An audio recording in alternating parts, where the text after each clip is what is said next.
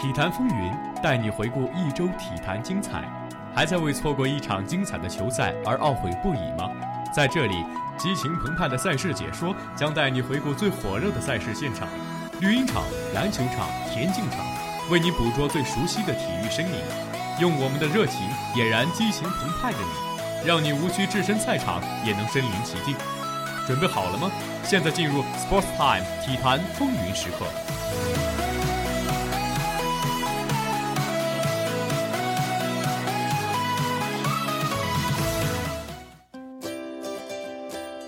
亲爱的听众朋友们，大家中午好，欢迎收听今天的体育新闻，我是主播石文。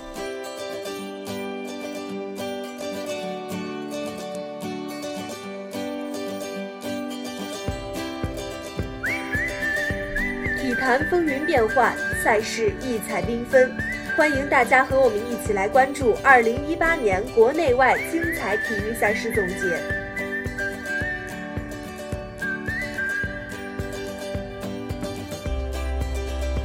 二零一八年对于中国体育而言是不平凡的一年，也是硕果累累的一年。这一年有无数的光荣与梦想值得欢呼喝彩，有太多的心血和汗水理应被人们铭记与赞扬。这一年，继往开来的中国体育人带给国人太多的感动与惊喜，他们用一枚枚奖牌、一个个新纪录、一项项荣誉，向世界发出了中国体育。最强音，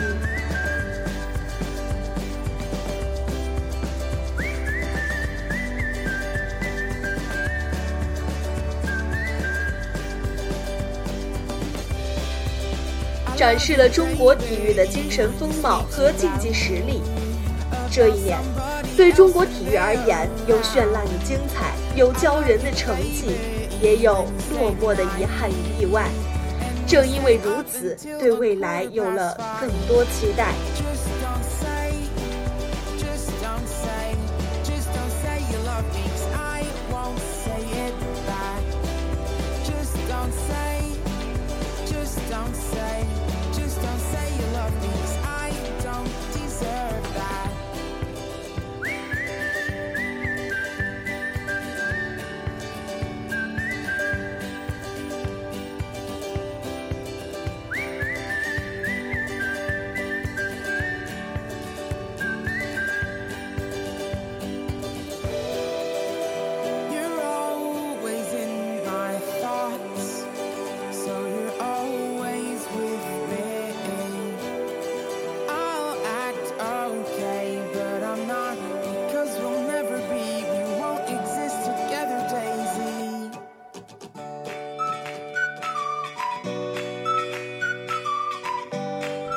数精彩，国际赛场收获满满。二月，韩国平昌第二十三届冬奥会，中国体育健儿顽强拼搏，奋勇争先。虽然成绩不够抢眼，但表现足够精彩。中国短道速滑队顶住压力，武大靖在男子五百米项目中收获中国体育代表团当届赛会首金。也是短道速滑男子项目冬奥会首金，具有历史意义。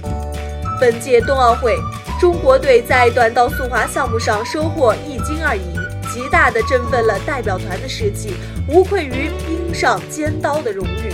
而雪上传统优势项目基本发挥水平，冲金夺奖面有所拓展，新开展项目出现一些亮点，逐步扭转中国冰雪项目以冰为主的格局。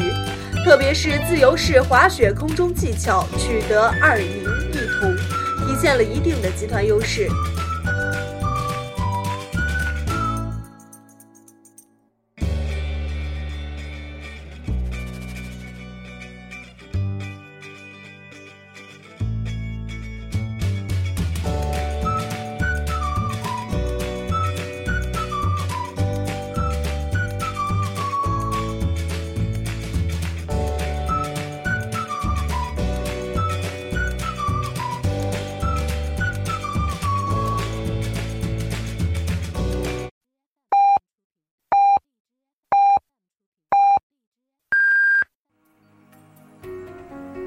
现在是北京时间下午六点，您收听到的是重庆邮电大学阳光校园广播台。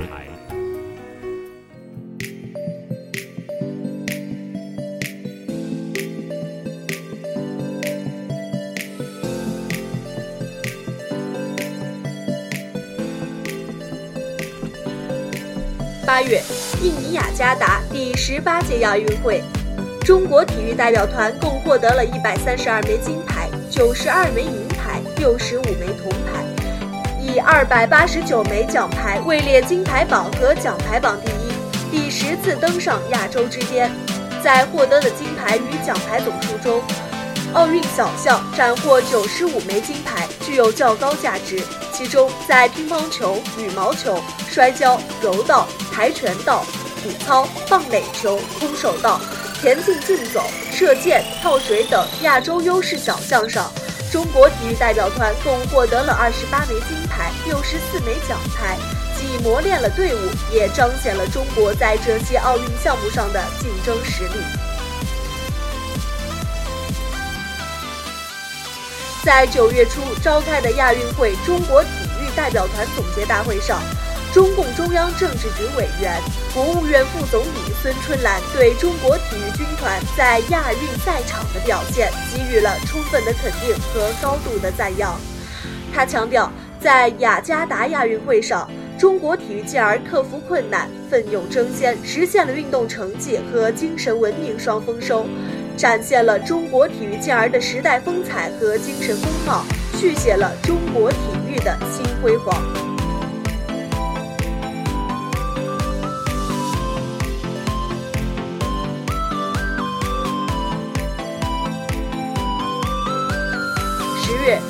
本女排世锦赛。本届世锦赛是东京奥运周期的第一个世界级大赛。郎平和她的女排姑娘们将女排精神在世锦赛的赛场上再度释放。虽然中国女排拼搏十三场，最终获得世锦赛季军，但就过程而言，中国女排的收获远远大于名次。赛后，郎平也认为，这次大赛练兵的目的已经达到。进前六的目标也已经实现，中国队的世锦赛之旅也算是较为圆满的收官。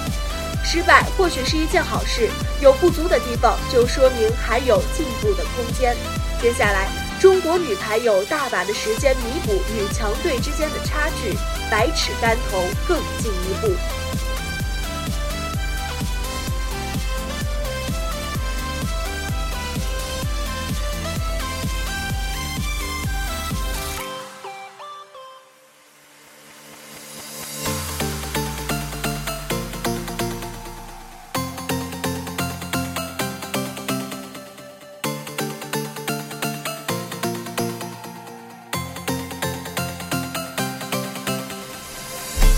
十二月，杭州游泳短池世锦赛。作为东道主，中国游泳队对本次比赛格外重视，包括领军人孙杨也是首次参加了短池比赛，而中国泳军也不负众望，在家门口取得了亮眼的成绩，三金五银五铜，排在奖牌榜第三位，大大超越了上届一金二银的成绩。中国队更是在杭州创造了自2012年伦敦奥运会以来的世界国际大赛最好成绩。中国游泳队领队程浩在总结短池世锦赛时表示，本次赛事作为游泳队冬训的一个重要环节，是中国游泳队赛练结合的重要一环，集体攻关组模式逐渐有成效。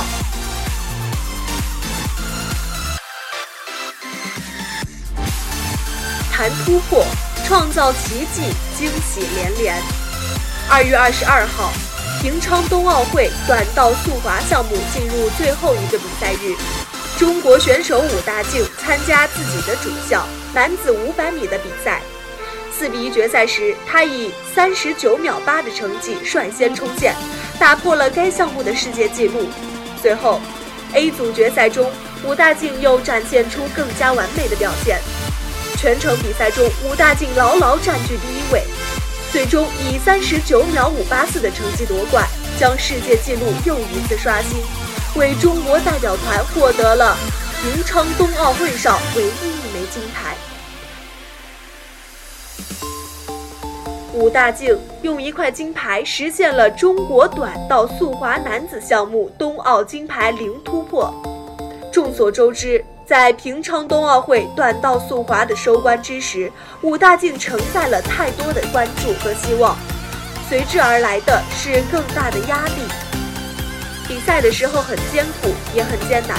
当时他把所有的包袱和压力都放下了，想的就是一轮轮拼下来，突破自己。武大靖回忆道：“但从最后的结果来看，两破世界纪录并站在最高领奖台，如此发挥堪称完美。”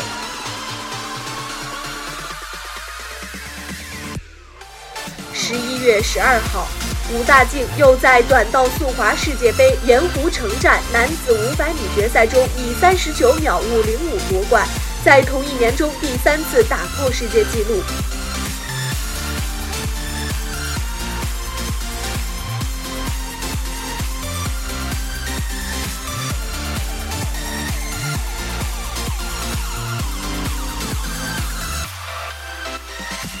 二十九岁的苏炳添绝对算得上是突破代言人。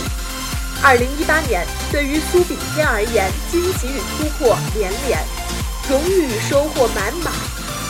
赛场上三次打破男子六十米亚洲室内纪录，两次追平一百米亚洲纪录，生活中还升级当上了爸爸，不愧是事业家庭双丰收的人生赢家。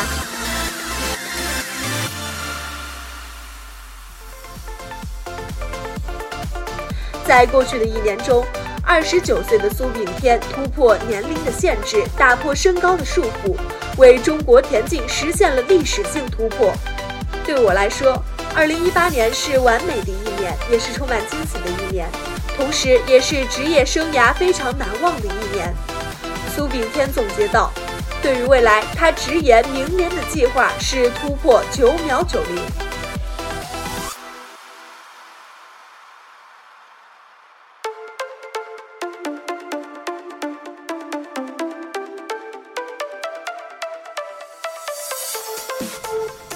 八月，电竞以表演项目首次进入亚运会。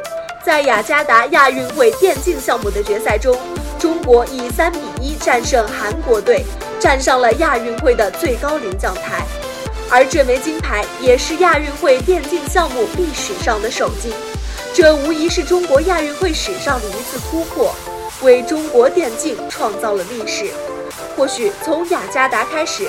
中国体育荣誉的接力棒将第一次传到电竞手中，可以预见，四年后当电竞在杭州成为正式项目时，电竞的每一块金牌都将为中国体育添砖加瓦。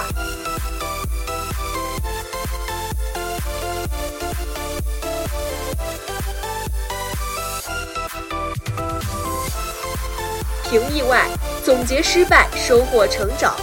五月二十五号，在尤伯杯半决赛中，国羽女队因三场单打的失利，最终败给泰国队，无缘决赛。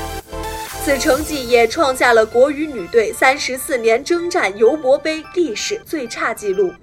女单暴露短板后，中国羽毛球队迅速做出调整，罗毅刚临危受命，出任女单一队主教练。这一改变很快产生了效果。在下半年的国际赛事中，中国女单小将有不少亮眼的表现，尤其是陈雨菲在福州公开赛的夺冠，打破了国羽近两年高级别赛事的冠军荒。很显然，经历了意外失利后的国羽女队痛定思痛，正在慢慢复苏。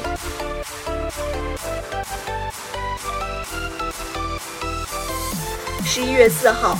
在国际乒联职业巡回赛瑞典公开决赛中，日本十八岁小将伊藤美诚连克刘诗雯、丁宁、朱雨玲三大主力夺冠，在乒坛引起轩然大波。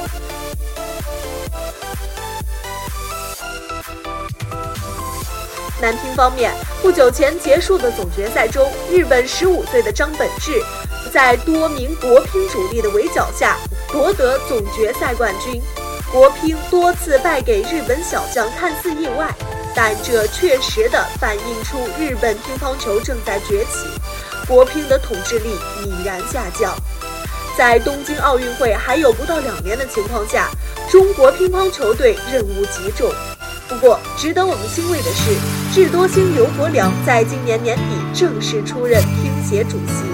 刘国梁的上任让国乒吃了一颗定心丸，相信在他的带领下，国乒众将士定会众志成城，不让今年发生的这些意外在东京奥运会重演。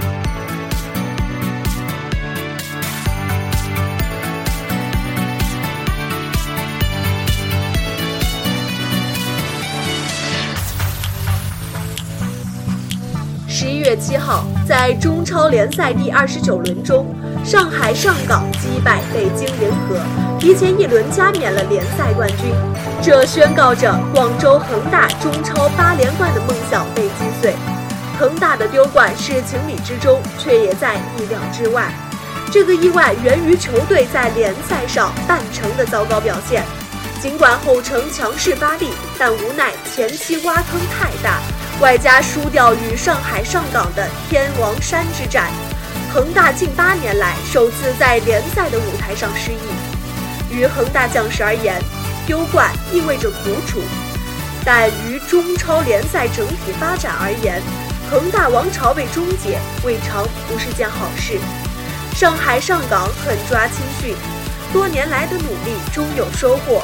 一批国内年轻球员的成长是上港夺冠的重要因素。无疑，上港的成功经验是非常好的案例，它可以给中超其他球队乃至中国足球都带来有益的启示，进而推动中超甚至是中国足球更快的发展。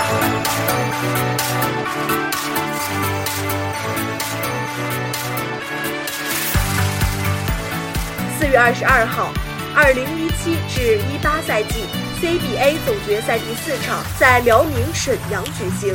主场作战的辽宁男篮以一百比八十八击败浙江广厦，总比分四比零夺得队史首个 CBA 总冠军。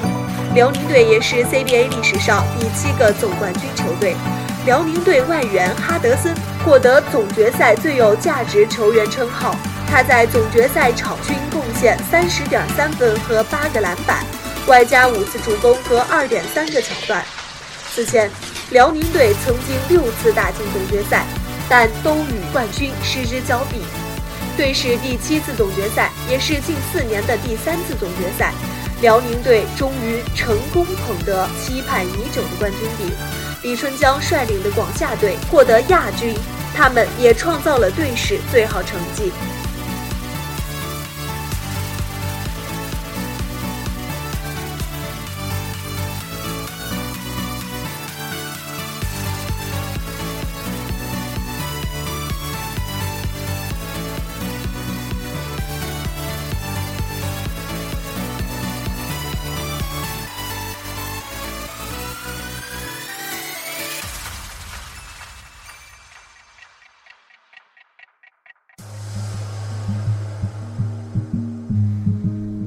期待，坚定信心，争创佳绩。平昌冬奥会落幕，冬奥进入北京时间。尽管在平昌冬奥会上的成绩并不突出，但中国军团在本届冬奥会上的收获有目共睹。武大靖、力挽狂澜，李乐宇以及高亭宇等一批年轻小将令人眼前一亮，带给国人更多期待。平昌冬奥会后，中国冰雪健儿再涌新星。彭晨、金阳在国际滑联花样滑冰大奖赛总决赛中刷新了自己的短节目自由滑总成绩三项历史最好成绩，收获银牌。张可欣在国际雪联自由式滑雪及单板滑雪 U 型场地世界杯中夺冠。安凯在中国杯短道速滑精英联赛三夺男子一千五百米冠军，展现出强大竞争力。另外，耿文强在钢架雪车北美杯首战加拿大惠斯勒站比赛中收获金牌，这是中国冰雪健儿在新赛季收获的首枚雪上项目金牌。此后，严文港又在欧洲杯第五站国王湖站比赛中以五十一点二七的佳绩获得钢架雪车冠军。这是中国男子钢架雪车项目首次在欧洲大陆登上最高领奖台。可见，中国冰雪在不断出现新星的同时，也逐步改善了冰强雪弱的状态。期待在未来的四年，中国冰雪健儿定会继续稳步前行，创造一个又一个的惊喜。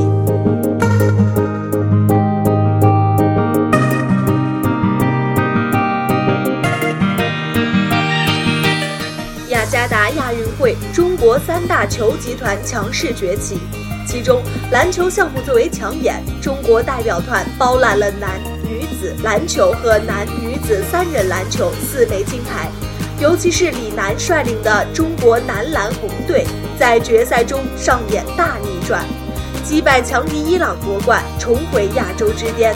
近年来，中国男篮在国际赛场上的成绩惨淡，里约奥运会更是一场未胜跌入谷底。自姚明担任中国篮协主席后，多措并举，将国家队分为红蓝两队，使更多球员有机会走进国家队大舞台，得到历练。二零一九年男篮世界杯即将在中国打响，红蓝两队合并后的新中国男篮必将全力应战，在家门口给国人一份满意的答卷。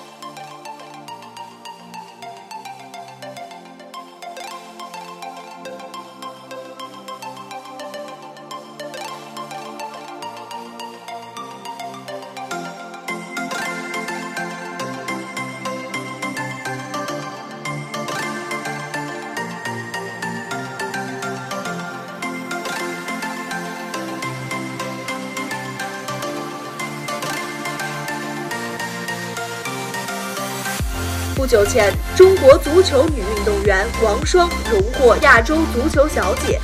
时隔多年，再次将这一奖项带回中国，王霜也因此成为继孙雯、白洁、马晓旭后，中国的第四位亚洲足球小姐。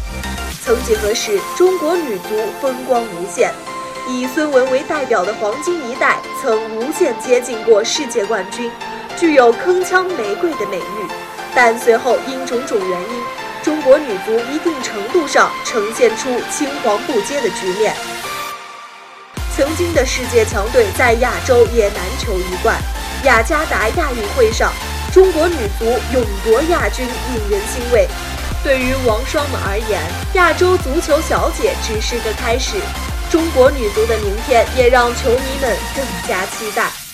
二零一九年的女足世界杯，二零二零年的东京奥运会，希望能看到女足姑娘们创造奇迹，希望铿锵玫瑰能够再次在球场绽放。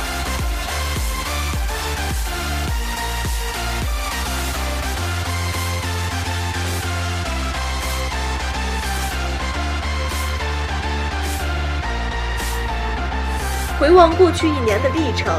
中国体育在充满奋斗与坎坷的道路上，用锐意进取与顽强不屈，收获着拼搏的豪情和胜利的喜悦。细数过往一年的成绩，中国体育传统优势项目依然强势稳健，新兴项目人才辈出，潜力无限。回看过去一年的点滴，老中青三代体育人在赛场上。英姿飒爽、奋勇拼搏、勇攀高峰的精神风貌，为中国由体育大国向体育强国迈进注入源源不断的能量。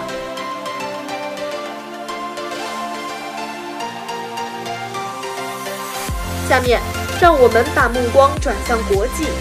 二零一八年国际体坛也是精彩百出，好戏连连。听我们为大家盘点二零一八年度国际十大体育新闻。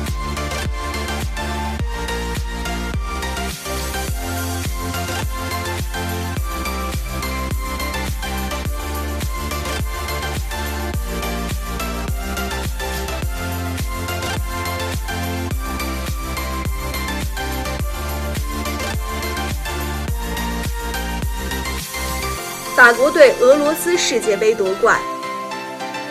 当地时间七月十五号晚，第二十一届世界杯足球赛的决赛在俄罗斯首都莫斯科的卢日尼基体育场进行。最终，法国队四比二战胜克罗地亚队，继一九九八年法国世界杯后第二次捧起大力神杯。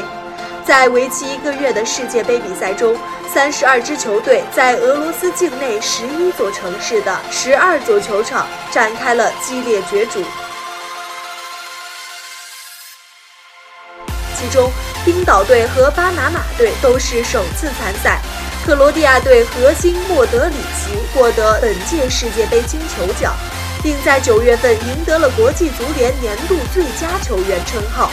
打破了罗纳尔多与梅西对该奖项多年的垄断。在本届世界杯上，五支亚洲球队在小组赛阶段取得四胜三平八负，创造了世界杯参赛史上最好的成绩。其中，韩国队二比零爆冷击败德国队，直接让卫冕冠军打小组垫底出局。作为唯一晋级十六强的亚洲区球队。中国队小组赛中二比一战胜哥伦比亚队，这是亚洲球队首次在世界杯上击败南美球队。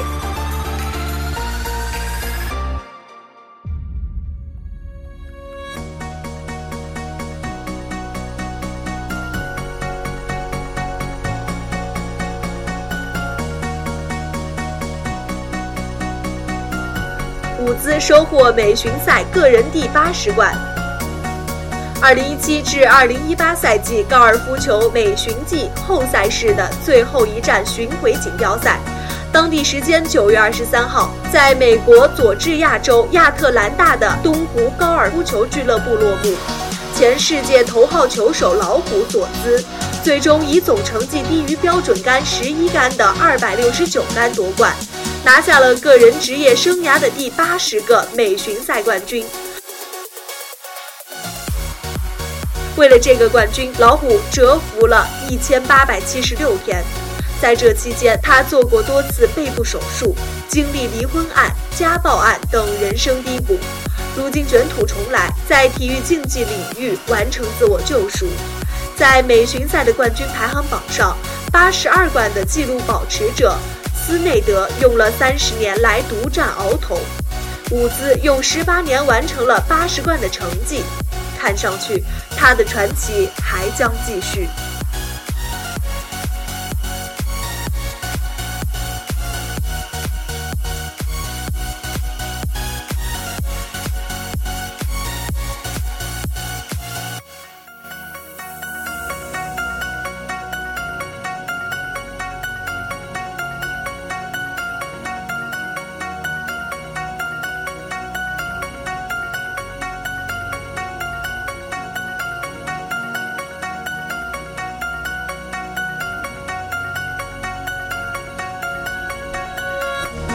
士夺得 NBA 总冠军。当地时间六月八号，在二零一七到二零一八赛季 NBA 总决赛第四场较量中，主场作战的金州勇士队以一百零八比八十五战胜了克利夫兰骑士队，总比分四比零完成卫冕，队史上第六次获得了 NBA 总冠军，这是他们在四年里第三次夺冠。二零一八年是勇士队和骑士队连续第四年在总决赛相遇。第一场，詹姆斯打出五十一分、八篮板、八助攻的惊人数据，但继而史密斯最后时刻错失机会，骑士加时憾负。第三场，詹姆斯再次打出三双表现，依然难敌兵多将广的勇士队。杜兰特命中关键三分终结比赛，也终结了冠军悬念。最终勇士队连胜四场，横扫骑士，杜兰特蝉联总决赛最有价值球员。赛季结束后，詹姆斯跳出合同，以自由球员身份加盟洛杉矶湖人。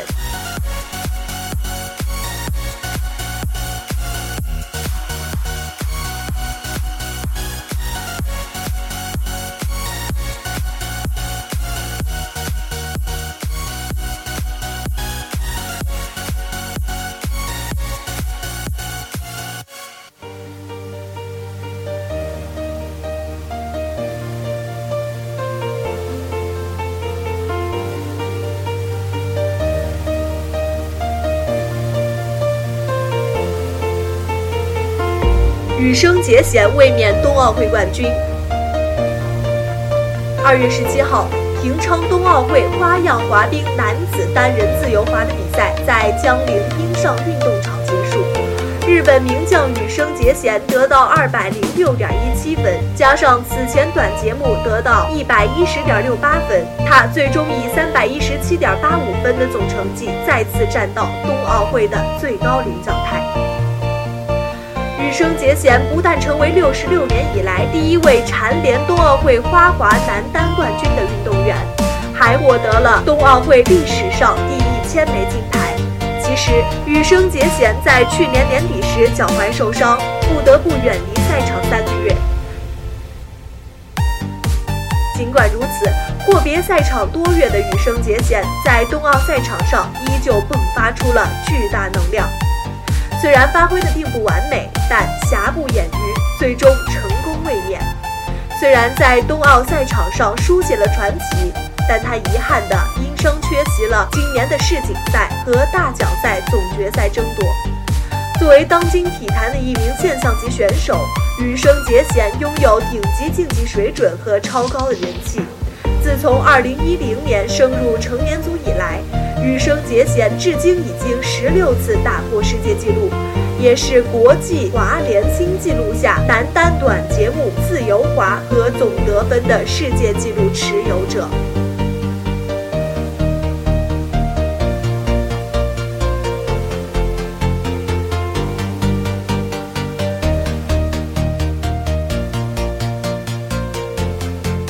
第十八届亚运会创下多项佳绩。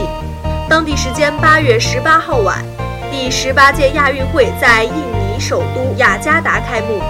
在接下来十五天里，来自亚洲四十五个国家和地区的一万余名运动员参加了四十个大项、六十七个分项和四百六十五个小项的角逐，共打破六项世界纪录、十八项亚洲纪录和八十六项亚运会纪录。中国代表团最终斩获了一百三十二枚金牌。虽然连续十届亚运会领跑金牌榜，但金牌数却是十六年来最低。日本代表团以七十五枚金牌位居次席，二十年来首次反超韩国。十八岁的日本游泳新星池江梨花子以六枚金牌，成为本届亚运会上获得金牌最多的选手。同时，她也成为亚运会历史上第一位被评为最具价值运动员的女子选手。此外，印尼凭借主场之力，历史性拿下三十一枚金牌，而以规划选手为主的巴林拿下十二枚田径金牌，与中国田径持平。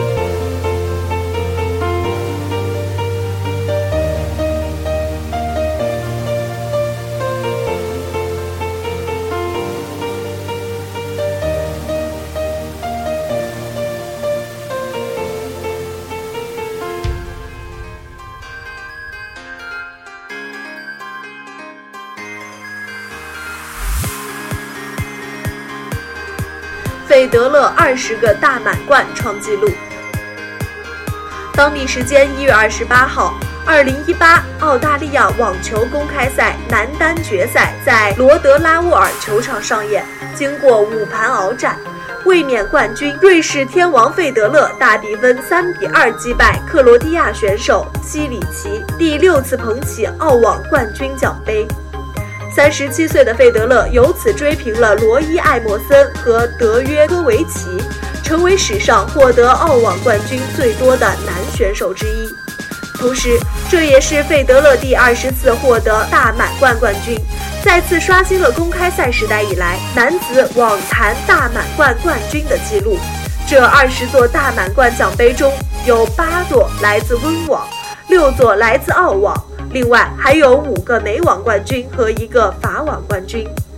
从1998年转入职业网坛到2018年收获第二十冠，费德勒用二十年的时间书写了男子网篮历史第一人的传奇。尽管职业生涯已近尾声，瑞士天王还在不断改进打法，追求创新。这种永不知足的进取精神，对网坛甚至整个体育界都起到激励作用。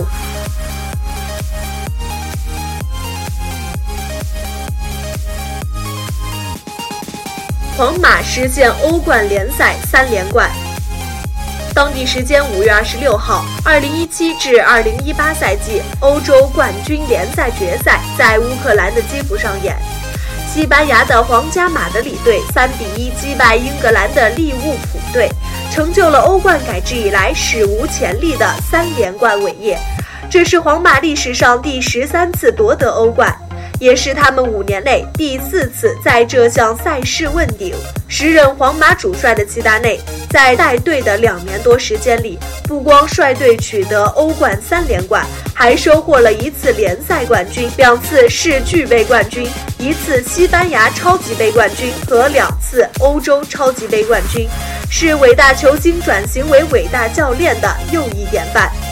不过，在今年欧冠决赛结束后不久，齐达内宣布辞去皇马主帅一职，而头号球星罗纳尔多也离开他效力九个赛季的皇马，以超过一亿欧元的身价转会到意大利豪门尤文图斯。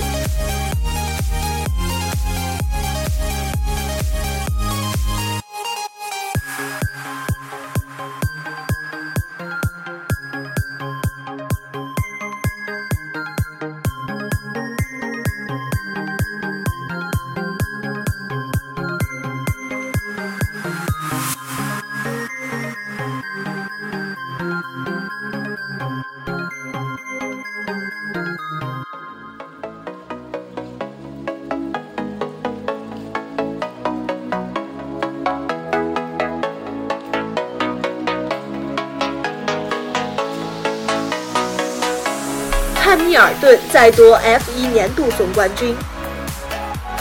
当地时间十一月二十五号，二零一八年世界一级方程式赛车锦标赛在阿联酋的阿布扎比收官。梅赛德斯车队的汉密尔顿本赛季第一次夺得分站赛冠军，举起职业生涯第五座年度个人总冠军奖杯。这位英国车手成为 F1 历史上首个单赛季积分突破四百分的车手，也是职业生涯总积分超过三千的第一人。车队方面，梅赛德斯完成霸业，但是进入到混动时代，他们也遭遇到前所未有的挑战。幸好挑战者失误连连，错失好局。阿布扎比站，法拉利赛车再次熄火退赛。莱科宁在法拉利的谢幕战黯淡无光。相比之下，阿隆索的告别虽称不上华丽，但也足够精彩。本赛季之后，这位西班牙传奇将退出 F1 车坛，他的新目标是征服印地赛车500赛事和勒芒24小时汽车耐力赛，完成赛车界的三大满贯。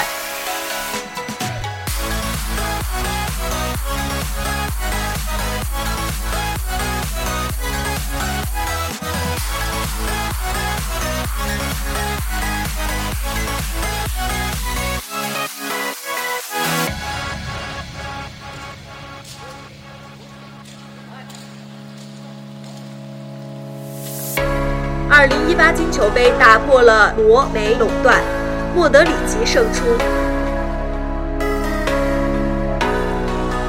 十二月四号凌晨，二零一八年金球奖颁奖典礼在法国巴黎举行。效力于皇马的克罗地亚球星莫德里奇毫无悬念地问鼎金球奖，终结 C 罗和梅西对金球奖连续十年的垄断。法国新星姆巴佩赢得新设立的科帕奖，效力里昂的挪威前锋阿达赫格贝里拿下首届女子金球奖。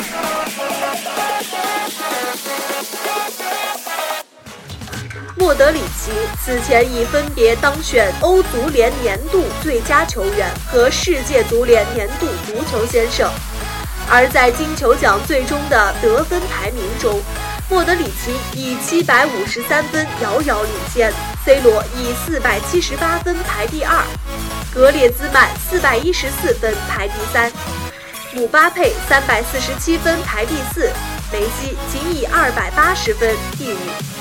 分数大约只有莫德里奇的三分之一。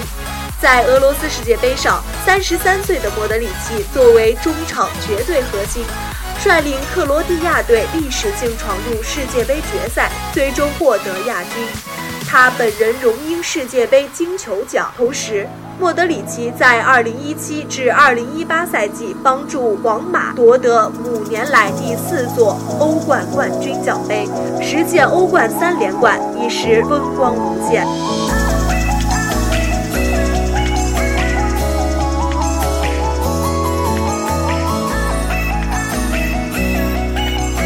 基普乔格柏林马拉松破纪录，当地时间9月16号。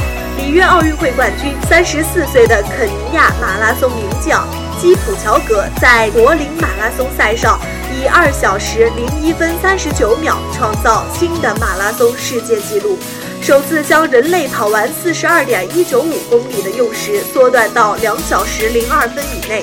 在马拉松破二的征途上，人类又向前迈进了一大步。基普乔格是本次柏林马拉松的卫冕冠军，也是夺冠最大热门。他当天的半程用时为一小时零一分零八秒，跑至三十公里处用时已比世界纪录快了三十九秒。最终，他强势打破了同胞基梅托二零一四年在柏林马拉松上创造的世界纪录。基普乔格两小时零一分三十九秒的成绩，也将原世界纪录提升了七十八秒。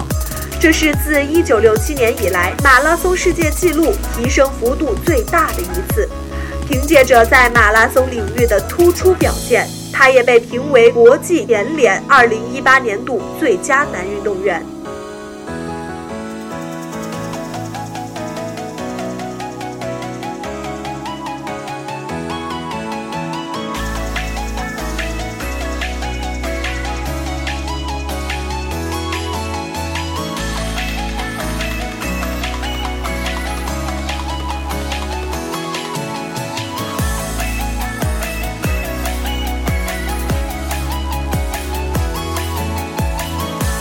二零一八年的体坛年终盘点就到此结束了，而二零一九年的体坛热点依旧在路上，就让我们明年再见。